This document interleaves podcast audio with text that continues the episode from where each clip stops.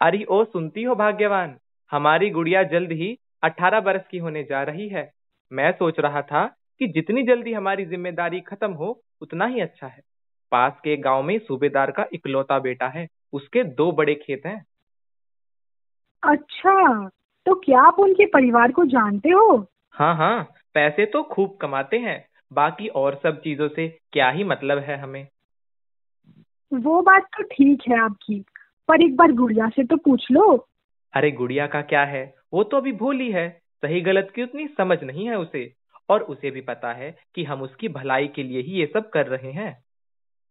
एक बार तो पूछ लेना सही होगा। मैं अच्छी तरह जानता हूँ मैं क्या कर रहा हूँ। इस उम्र में अगर उसको ब्याह देंगे तो दहेज भी कम देना पड़ेगा।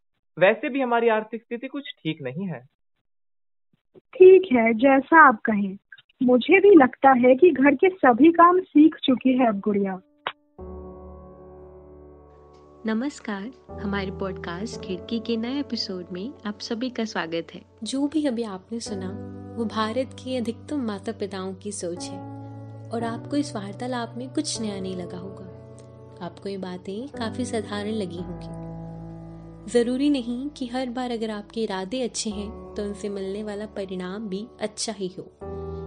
कभी कभी माली के बहुत प्रेम से बगीचा सींचने पर भी पौधों में फूल नहीं खिलते।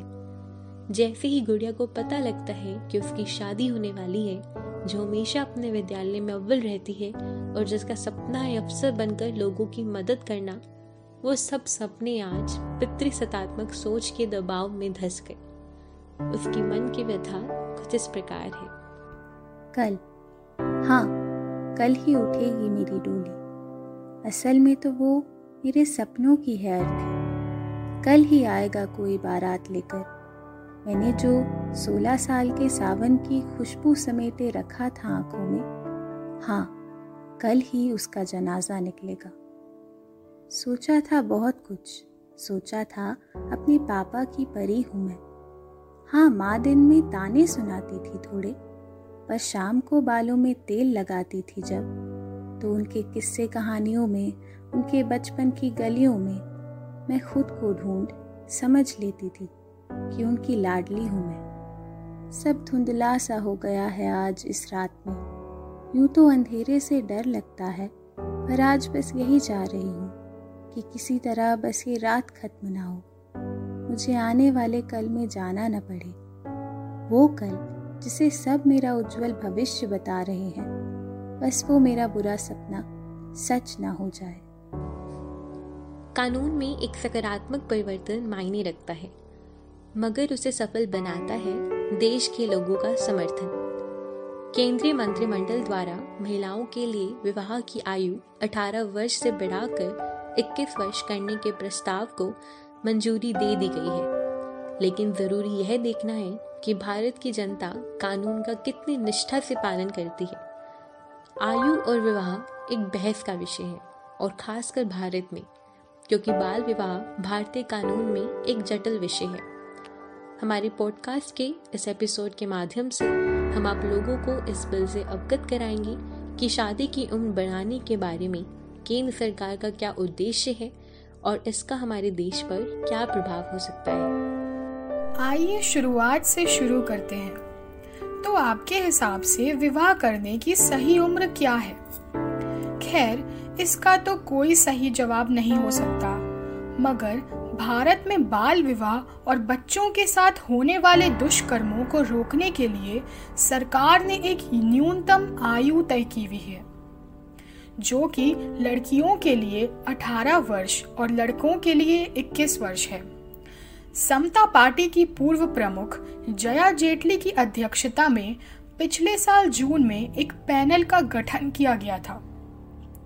समिति ने शादी की उम्र बढ़ाने और महिलाओं और बाल स्वास्थ्य पर इसके प्रभाव के साथ साथ महिलाओं के लिए शिक्षा तक पहुँच बढ़ाने का प्रस्ताव रखा।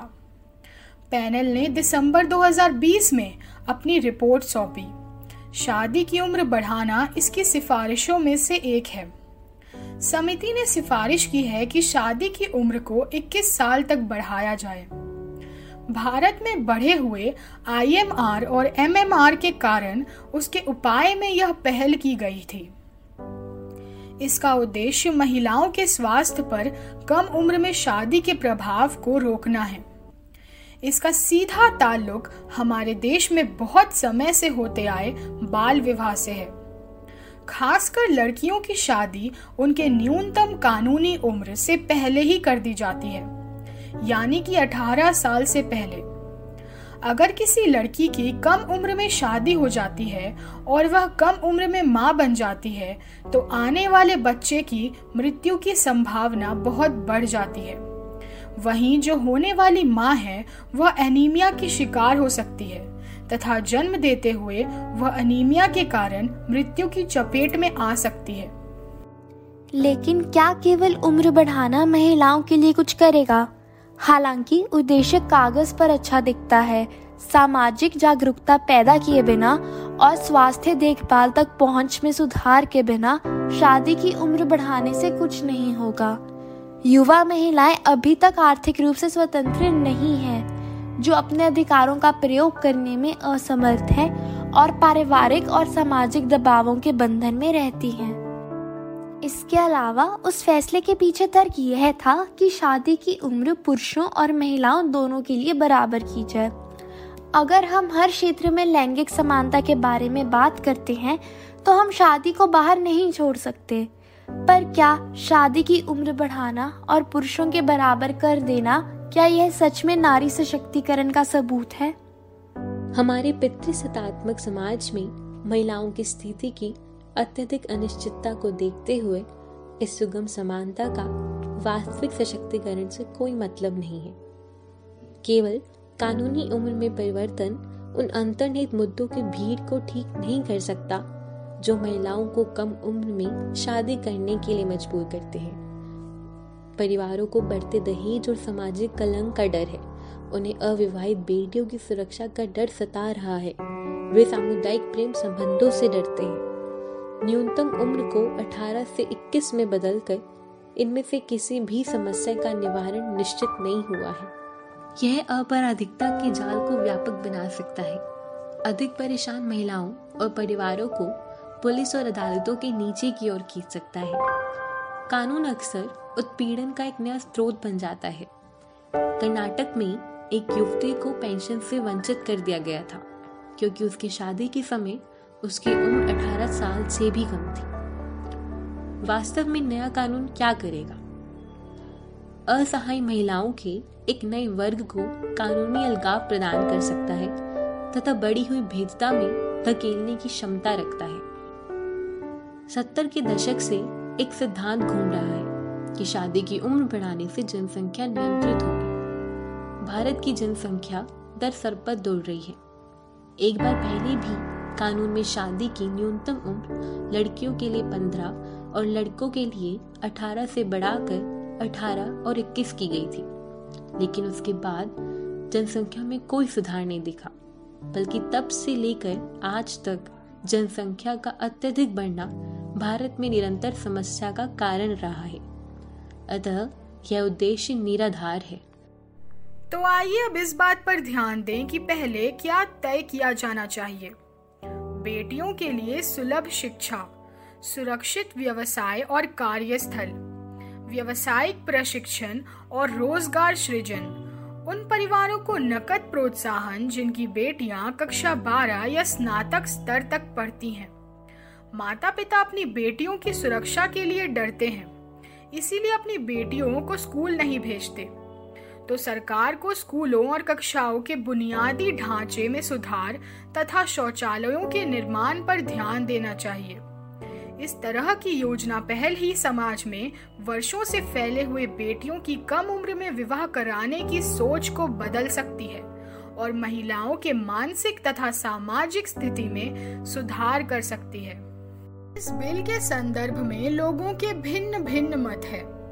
कुछ का मानना है कि जब हम 18 साल की उम्र से अपनी सरकार का चुनाव कर सकते हैं तो क्या हम अपने जीवन साथी का चयन नहीं कर सकते? विश्व स्तर पर भी 18 को व्यस्कता माना जाता है। वहीं कुछ लोग अपनी बेटियों की जल्द से जल्द शादी करवा रहे हैं, ताकि बिल के कानून बनने से पहले ही उनकी ज़िम्मेदारी खत्म हो। और उन्हें तीन साल और इंतज़ार न करना पड़े हम उन कपटी पंचायतों को खत्म नहीं कर सकते, जो महिलाओं पर अनुशासन के लिए अकथनीय अत्याचार करती हैं। हम उन माता पिता को दंडित नहीं कर सकते, जो झूठे बलात्कार का आरोप लगाते हैं, यदि उनकी व्यस्क बेटी अपने पसंद के व्यक्ति से शादी करे हम महिलाओं के यौन और प्रजनन स्वास्थ्य देखभाल के लिए सुरक्षित पहुँच सुनिश्चित नहीं कर सकते हैं। एक साधारण रामबाण ढूँढने की कोशिश में एक नया नंबर लाया गया है, जो कि कुछ भी हल करने की निश्चितता के बिना आया है। बल्कि यह डर है कि अब आगे से पीड़ित लोगों को कानूनी, सामाजिक और वित्तीय सुरक्षा उपायों का कम से कम सहारा मिलेगा। तथा यह सबसे गरीब लोगों के जीवन और स्वतंत्रता को खतरे में डालने की ओर इशारा है। माना कि सरकार इस तरफ़ ध्यान दे रही है तथा इस सामाजिक दुष्प्रवाह को मिटाने के लिए यह कदम काफ़ी हद तक लोगों को जागरूक करेगा। लेकिन कानूनी परिवर्तन के साथ साथ सामाजिक परिवर्तन भी सुनिश्चित करना चाहिए। अंत में हम यही कहना चाहेंगे कि हालाँकि यह परिवर्तन हम सबके हित को मद्देनजर रखते हुए लाया जा रहा है। मगर जब तक हमारी सोच में परिवर्तन नहीं आएगा, तब तक यह समस्याओं का सफ़र और लंबा ही खिंचता जाएगा। और सोच में परिवर्तन लाने के लिए प्रशासन को लोगों की निजी असुरक्षाओं को मिटाना होगा। हम आशा करते हैं हमारे इस एपिसोड का आप पर गहरा और अच्छा प्रभाव पड़ा होगा।